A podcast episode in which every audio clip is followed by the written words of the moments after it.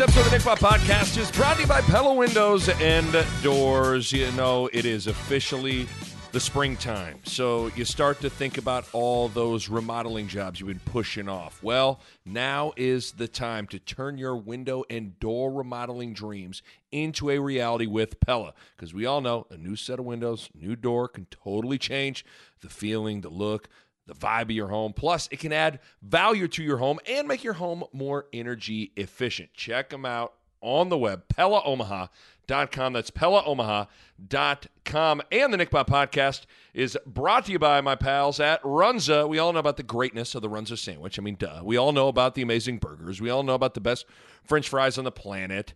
But Runza also has two of my favorite things as well. They got they got two amazing salads. The Southwest chicken salad with the spicy ranch, delicious. And the sweet berry chicken salad. You got dried cranberries popping off fresh greens, a perfect complement of rich feta cheese and walnuts. You got the creamy poppy seed dressing to top it all off. It's delicious. So get to Runza today and try a salad. Runza makes it all better. Okay, it is. Uh, it is. I guess it's. It's not. It's not Monday night anymore. It's. It's Tuesday morning. I guess it's late Monday night. It's about midnight here on uh, April fifth. Uh, was just watched One Shining Moment a little while ago and came down in my podcast room and uh, wanted to give you guys a little recap on Baylor and Gonzaga. And then I also got some things I want to get into with Creighton at the end of the podcast. So, like I said, you know, I'm looking at it's 12:07 a.m. here on uh, on on Monday night, Central Time. Um, so Baylor just won the national championship, beat Gonzaga, and you know that game wasn't as close as the final score would indicate. And the final score was 86 to 70. So that's pretty telling. I mean, let's be honest, that was an ass kicking. I mean, wow. Just a straight up old fashioned tail kicking. And there's a lot to unpack with this thing. Um, the the I got a lot of thoughts, but the first one is ifs and buts, ifs and buts. I know, I know, I know. But if Baylor wouldn't have gone on a three week COVID pause in the in February, from February 2nd to February 23rd, if Baylor wouldn't have gone on a three week COVID pause in February, Baylor might have gone undefeated. So, from a broad sense, the outcome of this game maybe surprised a lot of people, but like I just said, Baylor was good enough to go undefeated. Hell, they went what 28 and 2. I mean, this Baylor team was big time, man. And you know, they go on the 3-week pause and you know, when they came back off the pause, it took them a little bit to to find their groove again. I mean, if you take 3 weeks off, you're not practicing, you're not conditioning, you're not working out, you're not you don't you're not in the gym getting shots up. They had a handful of guys test positive for COVID. It takes a while to get your your your conditioning back, all that stuff. It's hard to kind of hit the ground running.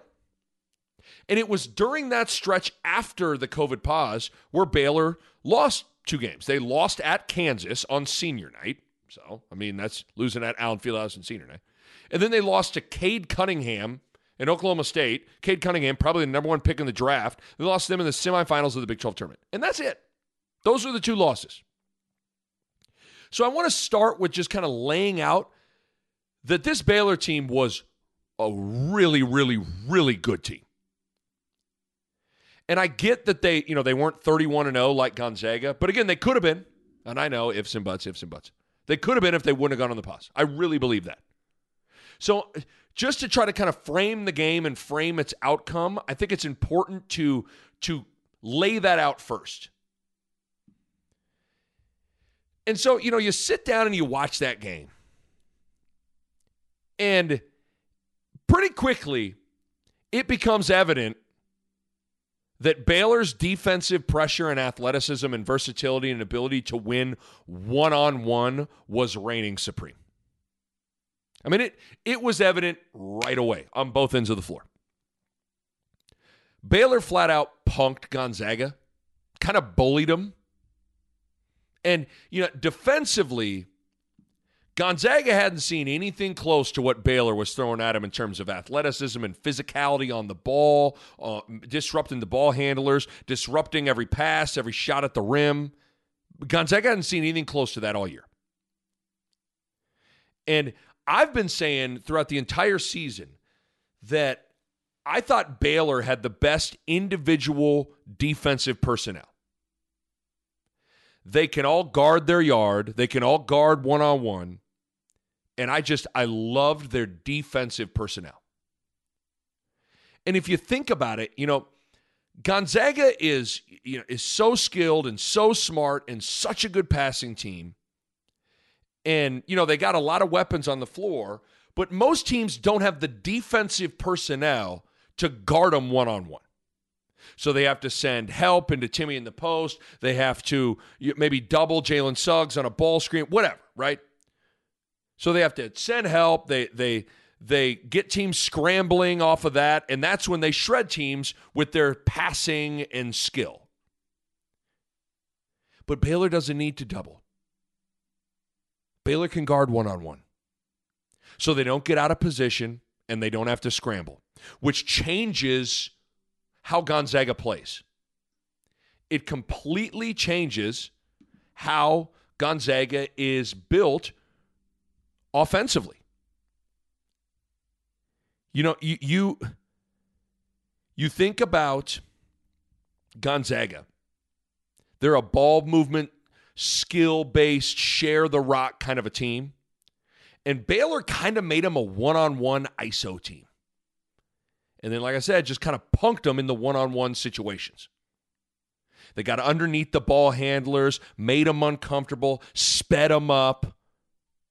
Baylor forced 14 Gonzaga turnovers and turned those 14 turnovers into 19 points. Huge. This, this game was largely about the importance of being able to win one on one both ends of the floor. And it was about strength and athleticism. Because listen, man, on the other end of the floor was where Gonzaga just had no chance. Gonzaga just flat out couldn't guard Baylor. Any way you want to slice it, any way you want to look at it, just flat out couldn't guard Baylor. Flat out couldn't guard a man to man. You defensively, Gonzaga likes to switch five, you know, five ways. They like to switch all the screens, and Gonzaga just flat out got destroyed in switches. And that was clear right from the jump. And you know, Baylor Baylor's got the personnel to exploit that, and Baylor's plan was simple. Just get Drew Timme or Watson or even Kispert, mainly Timme but get one of those guys switched on to Davion Mitchell or Jared Butler and clear it out and go to work. Baylor torched those switches and then kind of got whatever they wanted out of them. Drives all the way to the rim, you know, because then you get a switch and Timme can't contain the ball. So now you have to force help on a penetration. Here comes those kick out threes. It's raining triples, all that. All because of exploiting the switches. And then, the, and then the the last thing you can exploit with a team that switches a bunch of screens is offensive rebounds. Because oftentimes you're cross matched cross matched into a bad matchup if you're switching all the time. So guys like Mark Vital or Thamba, they would have like Nembhard or Ayayi on them. So they just went into the paint and owned the glass. Teams that switch a lot, it can be hard to rebound because all of a sudden you got a six-two guard guarding a, you know, defending a six-nine big and he's trying to block him out. Baylor had 16 offensive rebounds for 16 second chance points. So the extra possessions that Baylor was able to get with turnovers and offensive rebounds were huge. Baylor in total, think about this now.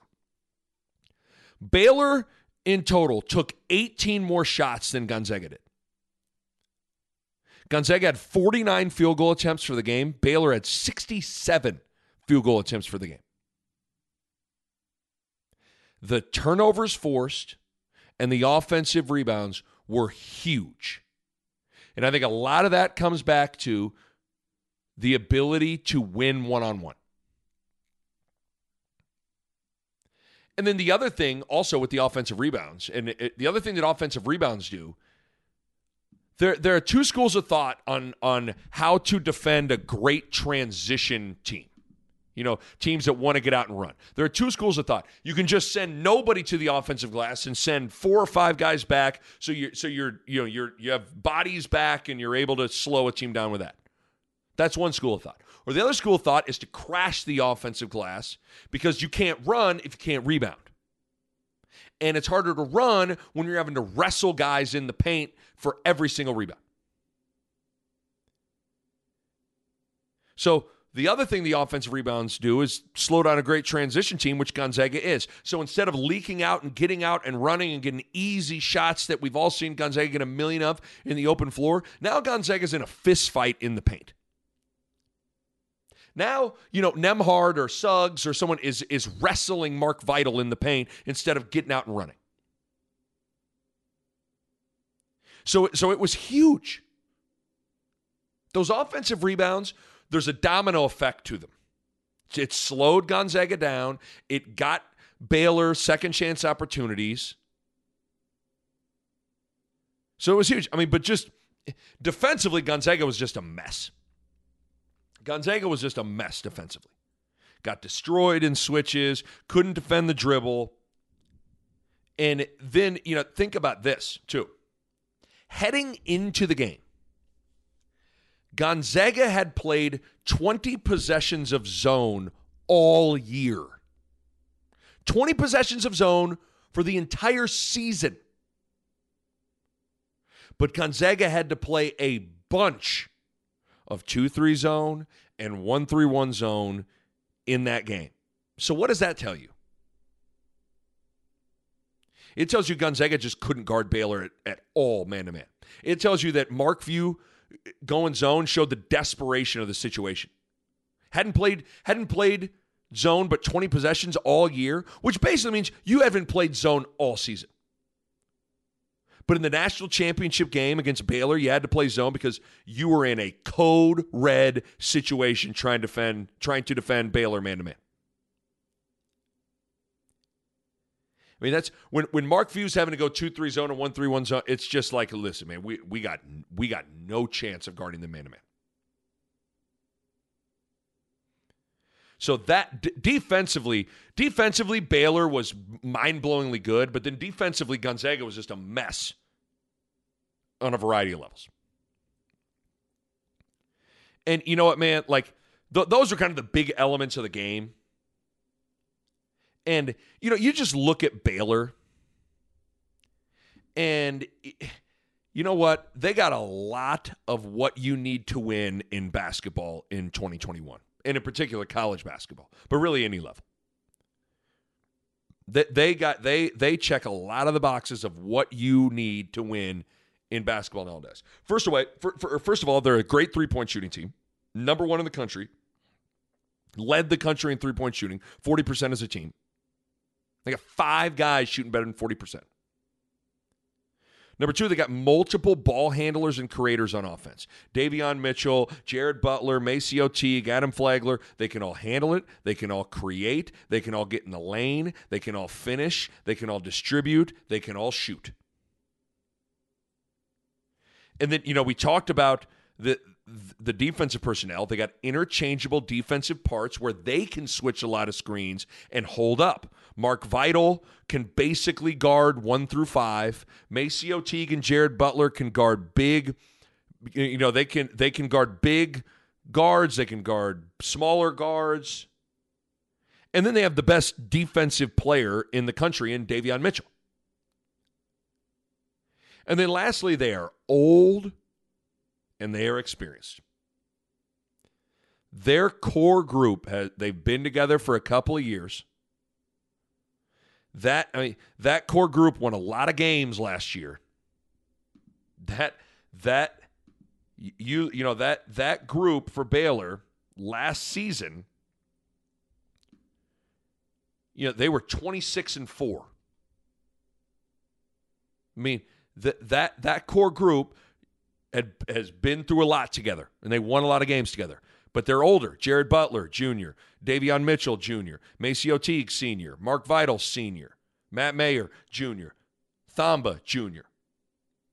I mean, so they're old, interchangeable defensive parts, multiple ball handler creators. They can shoot the three at a really high level. They just check a lot of the boxes that you need to win in basketball and in particular college basketball. And man, did they rise to the occasion. Whew. I mean, they were ready to go, weren't they? Man, I mean, from the jump, just straight up opening bell, Mike Tyson style, whack, haymaker right away. I mean, I know uh, Gonzaga rallied to get it to 10 at half, but that, that game, for all intents and purposes, was over in the first 12, 14 minutes of the, of the first half. Was over. They were ready to play. They rose to the occasion. Pretty impressive. And then, you know, when you look at Gonzaga, now, I mean, I don't want to do this thing where Gonzaga goes 31 and 0 but loses one game in the national championship and then turn on the mic and act like they stink and suck and they were actually a bunch of bums and da da da da. da. I don't want to do that. I, I don't I don't want to do that. Because this was a, a, an unbelievably good team. You don't go 31 and 0 if you aren't a really really freaking good team. But I feel like we can acknowledge all that, but then say, you know, like, listen, they. I think I think Baylor exposed some things. Think I think watching that game kind of confirmed a handful of things because that's the thing for me. Watching watching Gonzaga get dismantled by Baylor confirmed a lot of the things that were floating around in my head that I was kind of internalizing in terms of concerns that I had about Gonzaga throughout the year. Even in the midst of them just pounding teams, like I, th- there were things like ah, eh. because uh, listen, it's it's silly and stupid to get nitpicky when Gonzaga is just blasting everyone and is undefeated during the season. You know what I mean? Like if Gonzaga wins another game in the middle of January and improves to twenty two and zero, oh, and I tweet out my concerns, like I, I kind of get painted as a hater and a Debbie Downer, right? They they blast Loyola Marymount by you know or, or Pepperdine by 30, and I'm like, well, actually, Gonzaga has issues with da da da. People are like, what's this guy talking about? But I had I had concerns floating in my head throughout the year. And I just when people are like, man, this is the best team I've ever seen. I'm like, yeah, I, I, I no, no, no, no, no. You think they're better than 2001 Duke, Jay Williams, Shane Battier, Carlos Boozer, Chris, Chris Duhon? You think they're better than them? I mean, you think they're better than even 08 Kansas. Mario Chalmers, Brandon Rush, Darrell Arthur, Darnell Jackson, Sasha Kaun, Sherron Collins. You think they're better than you think they're better than 2012 Kentucky? Anthony Davis, those guys? I don't know. I mean, even on the pot uh, on the pot a week ago, I answered some emails on the podcast, and one of the emails at, asked me, "Is Gonzaga the best team you've seen in the past decade?" And I said no, and I didn't really hesitate. Because I said on the pod that I, would take 2018 Villanova, Brunson and DiVincenzo and those guys over this Gonzaga team in a heartbeat. And the reason why I, I, I, I feel that way was and, and felt that way was this. My, my concerns with Gonzaga all year were number one, overall athleticism and then just raw strength. Other than other than Jalen Suggs, I wouldn't say any other guy on Gonzaga's roster is a great athlete. Corey Kispert isn't. Drew Timme really isn't.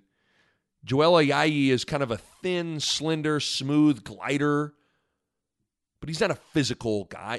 Andrew Nembhard is is isn't super explosive, and and he's not a an elite explosive quick twitched athlete. And then I wouldn't say they are a physically overpowering, super strong group either. Now, listen, I'm not saying they're a bunch of pusses who are weak and soft, all this stuff. I'm I, am not saying that.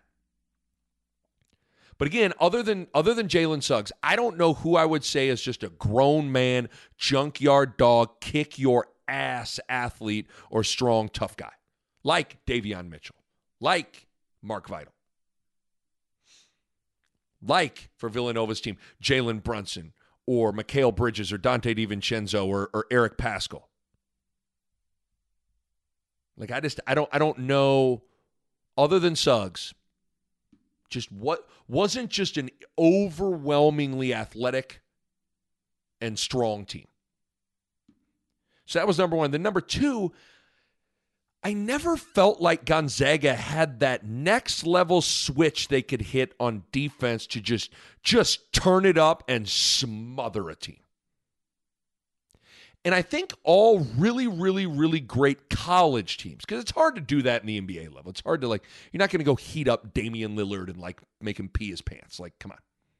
But in college, like, you can heat up college guards, right? Like, I think I think all really, really great college teams, certainly all time great college teams, have that switch they can hit on that end of the floor. I don't think Gonzaga had that. I even said after the Creighton game, like, I, I felt like Creighton just missed a lot of shots. I didn't feel like necessarily Gonzaga was taking Creighton out of a lot of what they wanted to do or whatever. I, I, just, I didn't feel like that. And I think I think a lot of that comes back to overall athleticism and strength. But but it's also just the fact that Gonzaga is more of a finesse, offensive minded, outscore you type of team, which is fine. But I mean, that can bite you. Because sometimes, sometimes I think they were so gifted offensively that they just knew that it, it no matter what, they were going to score 95 points and win. And that was always a bit of a concern for me because even when I, I just I don't know I watched him play I didn't I didn't feel like man they are they are straight up a boa constrictor on defense where it's just like everything shut down. Ah, yeah. And I feel like all those things got exposed by Baylor. Now, some would say, I even got a tweet about it. Some would say, West Coast Conference, Gonzaga's conference just so weak. They, they it all caught up to them. They wouldn't have done what they did in the power conference. And you know that's such a, a listen. Do I think Gonzaga runs the table in the Big Twelve or the Big Ten? I don't. But also at the same time, up until the Baylor loss, Gonzaga had crushed this season Kansas, Auburn, Virginia, West Virginia, Iowa, Oklahoma, Creighton, and USC. So let's also not have revisionist history here. Like like Baylor's the first power conference team they played and they lost. No, I mean every team I just named, they kicked all those power conference teams ass. All of them. But I feel like I can say that and and you know this isn't meant to take away from Gonzaga's incredible accomplishment because I bet even if Mark Few was sitting in my pod room right across from me, which would be awesome because I'd love to pick his brain, I bet even Mark Few would admit, like, yeah, you know, the night in and night out grind in a power conference compared to the West Coast Conference is just different. And you know what? It is. That's a water is wet, sky is blue comment. If you think the night in and night out grind in the West Coast Conference is even anything close to what it's like in the ACC or the Big Ten, you're crazy. And maybe, I mean, maybe a lot of the things that you can get away with in the West Coast Conference kind of eventually kind of caught up with them against Baylor. You can switch every screen and not get destroyed defensively when you're playing Pepperdine. Harder to do that against Baylor. I mean, Baylor's athletes are a little different than Pepperdine's and Pacific's. So, you know, like, I do think some of that stuff got exposed. But again, I, I don't want to, and I'm being probably talking out both sides of my mouth here, but I think we're all, you know, we're all not stupid and we can like compartmentalize and say, you know, this can be true, but this also can be true. Like, because I, I, I really don't want to play this game where Gonzaga goes 31 0 and loses one game and now they suck. Because I, I, don't think that's true. But I, I, I think we can all be grown ups and compartmentalize and acknowledge how good Gonzaga was and how impressive a run they had while also acknowledging some of the shortcomings on that roster and, you know, some of the advantages of playing in the West Coast Conference. Right? So there you go. I mean, again, this game wasn't rocket science to figure out. It was just straight up ass kicking. It was like one mano y mano check ball. I can guard you. You can't guard me. What are you going to do? Check ball. I got. I don't need help. I got this guy. Check ball. This cat can't guard me. Get out of the way. I mean, that's what it was. And based on what I saw, I think if they tipped up and played again tomorrow night, I think Baylor would win again. That's how that's how dominant I thought Baylor looked. So congrats to Baylor, man. Again, Scott Drew, what a remarkable job. one of the best rebuilding jobs into a power conference you'll ever er, into a, a power you'll ever see in college basketball. I mean, Baylor was a disaster when he arrived in 2003. Disaster. By far the worst job in the Big 12. And now here they are, national champs. Pretty, pretty amazing stuff. All right, coming up next, do a little a little Mike Greenberg teaser. Why do I think Christian Bishop is transferring? I'll tell you that, and I'll tell you what I think of his decision next. But first, let's take a quick break.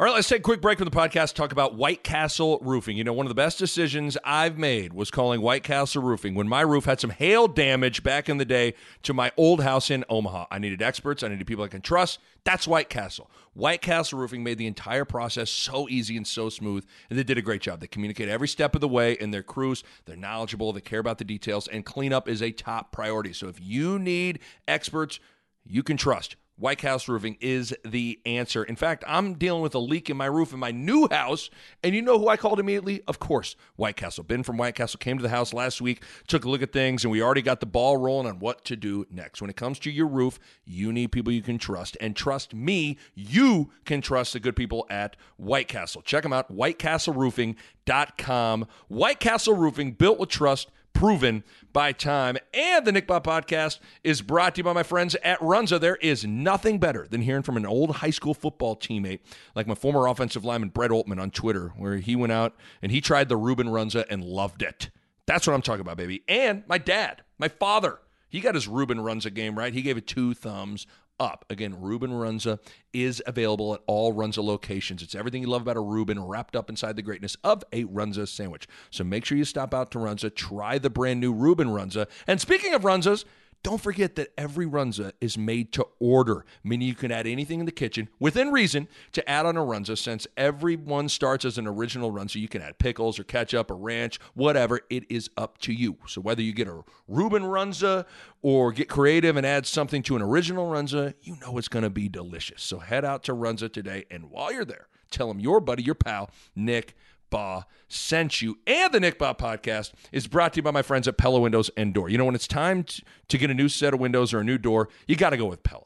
Why? Because they can provide window and door solutions to any home. They can turn your window and door remodeling dreams into a reality. And because the people are great. Vince and Steve and Clint and Brian, the whole gang, they are all fantastic. And you know what else is fantastic? Knowing that you're going to be working with Pella and only Pella the entire time. Do you realize that when you work with some other window companies, all of a sudden questions pop up like who, who's going to install it? Who's going to pre finish it? Who's doing that? And before you know it, you're working with like four or five different people. Oh my God. Ugh.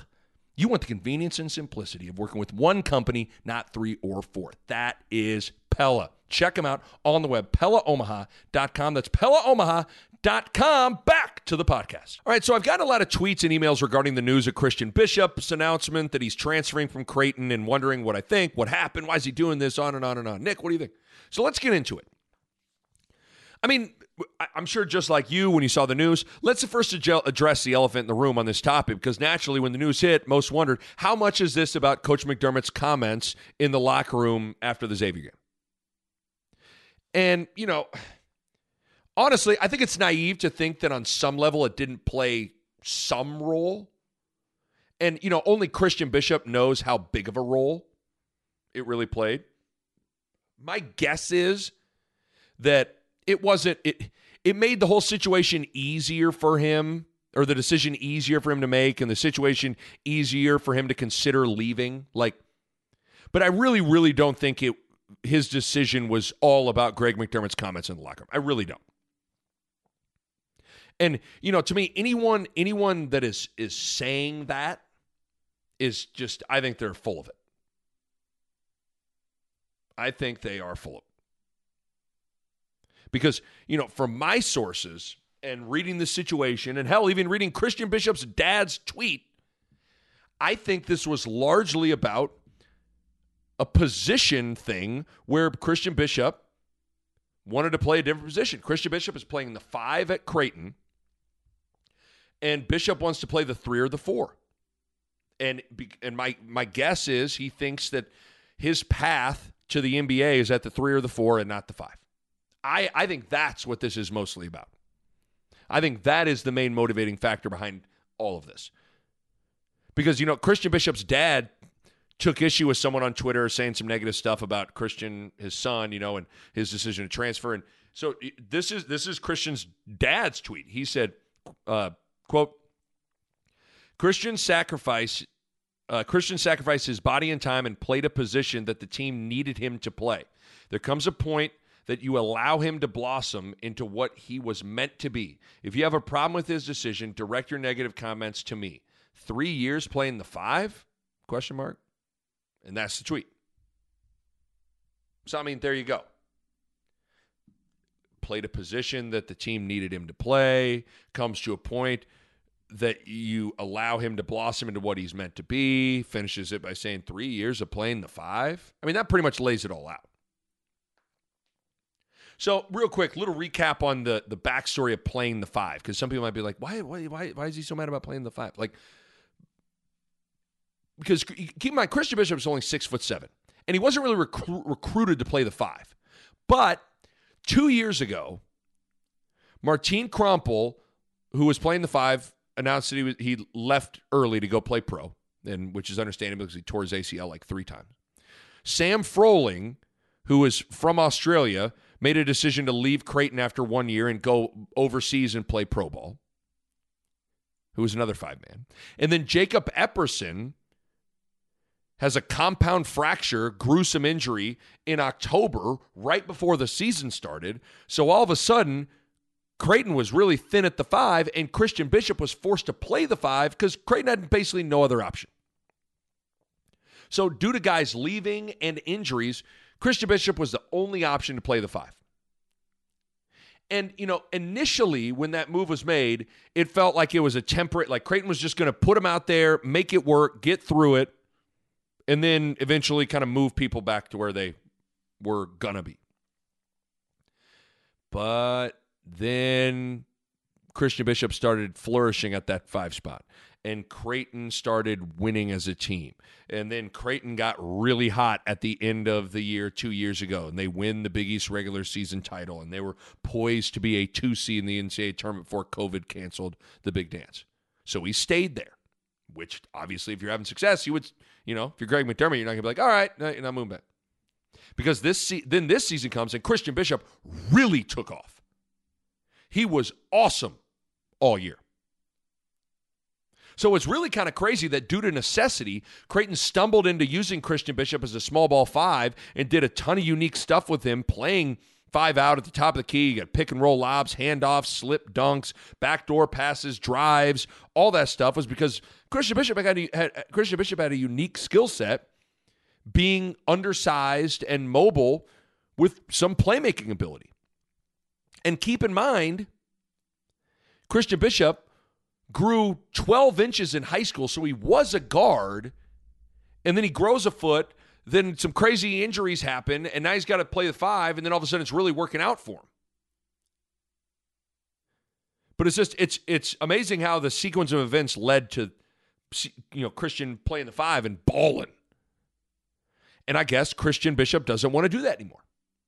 He wants to play the three or the four. So he wants to go somewhere that'll be more suited for him to, to be able to do that. I think that's what this is really all about. Now, I will say, and I was I was thinking more about it over the last handful of days. And in, in Christian, I try to put myself in Christian shoes for a second.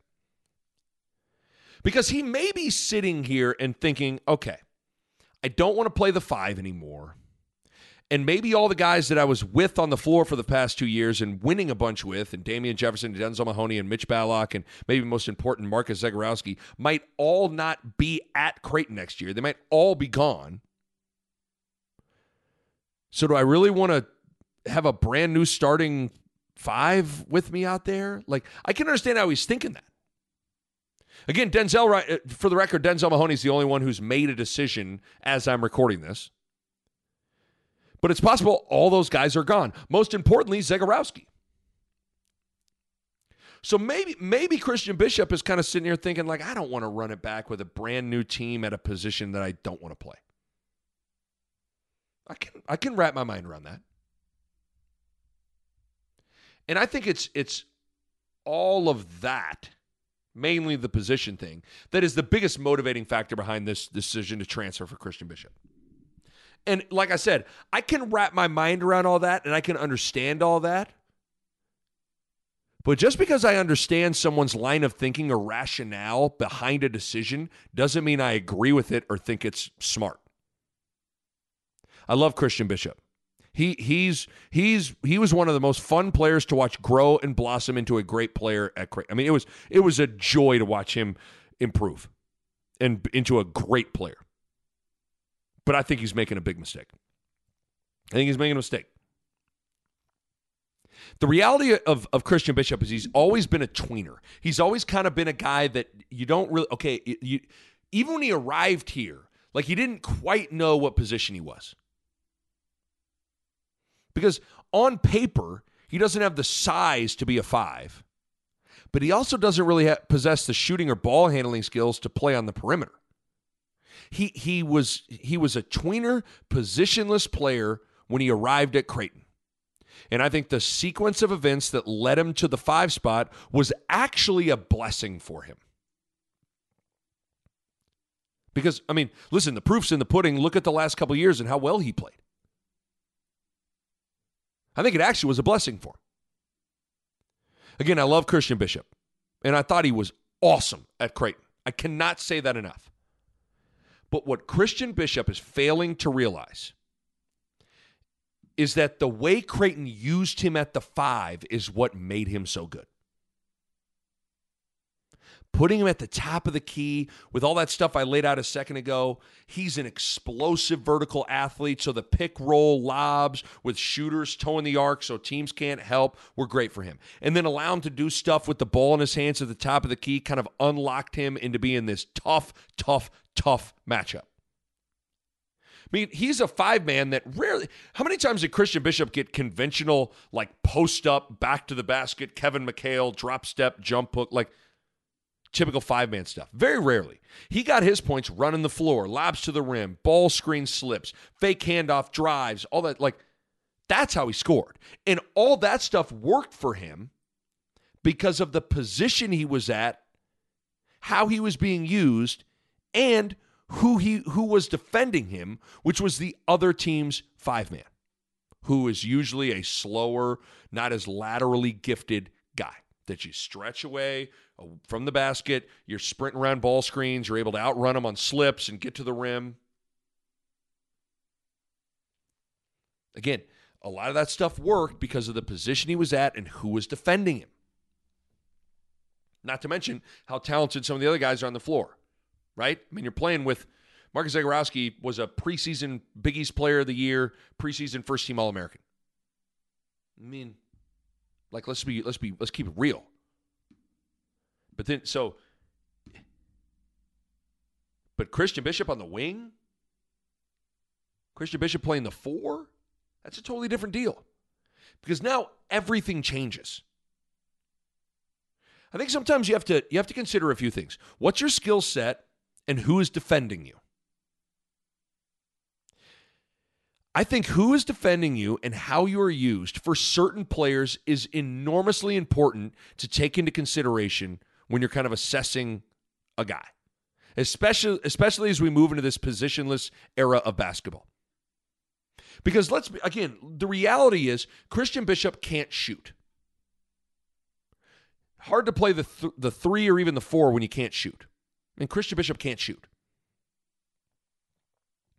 And you know, Christian Bishop looks decent handling the ball because he has a five man guarding him. So he's got space. He's not dealing with pressure on the basketball.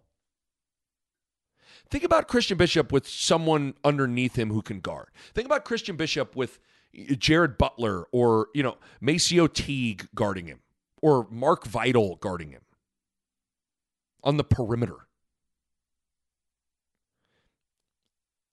Hey, Think about Christian Bishop playing on the perimeter as a non three point shooting, extremely limited ball handler. I mean, does that sound like a great thing? I don't think it does. So it's just frustrating because again, I love, I love Christian Bishop. And I, I think he's a really, really good in the I think he's a really, really good player in the framework and system of how Creighton used him. And you know what? Some guys can defy a situation and defy a system. You put LeBron James in any situation, any system, he's going to be really good. But some guys need the right situation, the right system. Some players are excellent in a specific role in a specific system or situation. And to me that that is Christian Bishop at Creighton. And it's just too bad that maybe Christian Bishop doesn't doesn't realize that. And again, I really like Christian, and I'd love, I would love to eat crow on this pod and say, man, was I dead wrong? And Christian Bishop goes out there and he he's balling somewhere at the three or the four. I would love uh, because I love the kid. He's a great kid. He's a great player. All that stuff. But I, I just, I just don't see it. I just don't see it. Again, if he's going to go play the three or the four somewhere, I just don't see it. Again, he can't shoot and you think he can handle the ball, but that's deceiving because you have to think about who is guarding him. It's easy to handle the ball when you, Nate Watson is guarding you. You know, or Zach Freemantle's guarding you. A little different when Paul Scruggs is guarding you. Like Because to be honest, I think this school of thought hurt Denzel Mahoney this year. Den- Denzel Mahoney. Here's some people. Denzel Mahoney wanted to be on the wing. He didn't. He didn't want to. He didn't want to be at the four or play the small ball five this year. So all year he was being defended by a wing instead of a four or five man like he did last year, two years ago, whatever it was. And guess what? You found out Denzel Mahoney isn't quite as good at driving the ball into the paint when a wing is on him compared to a four or five. I personally, I thought Denzel was more effective as an offensive player a year ago. Why? Because of how he was used and who was guarding him. Last year, he was almost always at the four spot or the small ball five spot when Creighton would go super small. So he was a tough, tough matchup. But you know he's got NBA aspirations, and he didn't want to play this, the the small ball five. He wanted to be on the wing. I think he he he didn't have as good of an offensive year, in my opinion. And I mean, I hate crapping on people's dreams. You know, I really do even you know a year ago, Davion Mintz had a dream of of going to the NBA, and so he transferred to Kentucky. He has a meh year. Kentucky was awful, and guess what? He's not going to go to the NBA. And I remember on the podcast last year, you know, I kind of crapped on his decision. And my guess, I think he got wind of it. And I think he's really, really mad at me. Davion Mintz was. And I, I still feel terrible about that. Because Davion's a good player, he's a good guy. And I, you know, I will say what's frustrating about this because listen, Christian might listen to this and be like, "Man, fuck Nick Bahe." Well, okay, like if you want to, I guess to hell with all the times I've said great things about Christian on the pod or Davion on on the pod on on the pod or live on the air, national TV calling a game on Fox. I've said a thousand great things about Davion Mintz. I've said a thousand great things about Christian Bishop, and you know. If I turn the pod and say I think these guys are crazy, if they think they're going to the NBA, then I mean, whatever. It's a part of the deal. You sit behind this mic, you're you got to keep it real. You're not going to please everybody. You're going to say some things that piss some people off. I didn't think Davion was an NBA guy. Doesn't mean I don't think he's a good player. I don't think Denzel Mahoney is an NBA guy. Doesn't mean he's he's. It doesn't mean I don't think he's a good player. And I don't think Christian Bishop is an NBA guy. I don't, I don't think he's a three or a four. That does not mean I don't think he's a good player. But you know what, man? It's their lives and it's their dreams. If if they all want to pursue their dream, more power to them. And I hope I hope they all achieve their dreams. I really do. But that doesn't mean I have to lie about it, lie about how I feel about their decisions on the pod. I mean, I wish Davion nothing but the best. I wish Denzel nothing but the best. I wish Christian Bishop nothing but the best. And I'll be rooting like hell for all those guys. and with Christian, do I think he's making a mistake? I do. I do think he's making a mistake because I don't think he can play the three or the four. And I think the reason he was so great was because of how Creighton was using him. And he was great. So there you go. That's that's how I see the Christian Bishop situation and him transferring. I don't think I do. Okay, did Greg McDermott's comments in the locker room make it make it easier to maybe make this decision? Maybe a little bit. I mean, I think it's naive to think that on some level the, those comments didn't play some role on it, some because some kind like yeah. But I think it's this is largely about wanting to not play the five anymore and want to play the three, the four, the three or the four. So that that's how I see it. That's how I see it. All right, that'll do it for the pod, man. It's almost one o'clock in the morning, man. I need to get my ass to bed. Hey, be on the lookout. Bo Ruud and I, we recorded a Wine Pod spring football preview. Be on the lookout for that bad boy. It's going to drop soon. We were we, we were drunk. We, we we talked about Nebraska spring football. Had a really good conversation. So be on the lookout for that. But a great way to make sure you don't miss that is subscribing to the podcast. Click that subscribe button. That way you don't miss any of the pods we drop. Uh, all the content as uh, we kind of we continue to kind of hammer away at this thing, man. So thank you for listening. Thank you for supporting the pod, and we'll see you next time on the Nick Bahe Podcast. All right, my thanks to Pella. If you're thinking about a new window or a new door, now is the time. Check them out online on the web at PellaOmaha.com. That's PellaOmaha.com. And uh, my thanks to my good friends at Runza. Best fries on the planet, great burgers, cheese Runza, delicious. The food is simply fantastic. Runza makes it all better. A Hurrdat Media Production.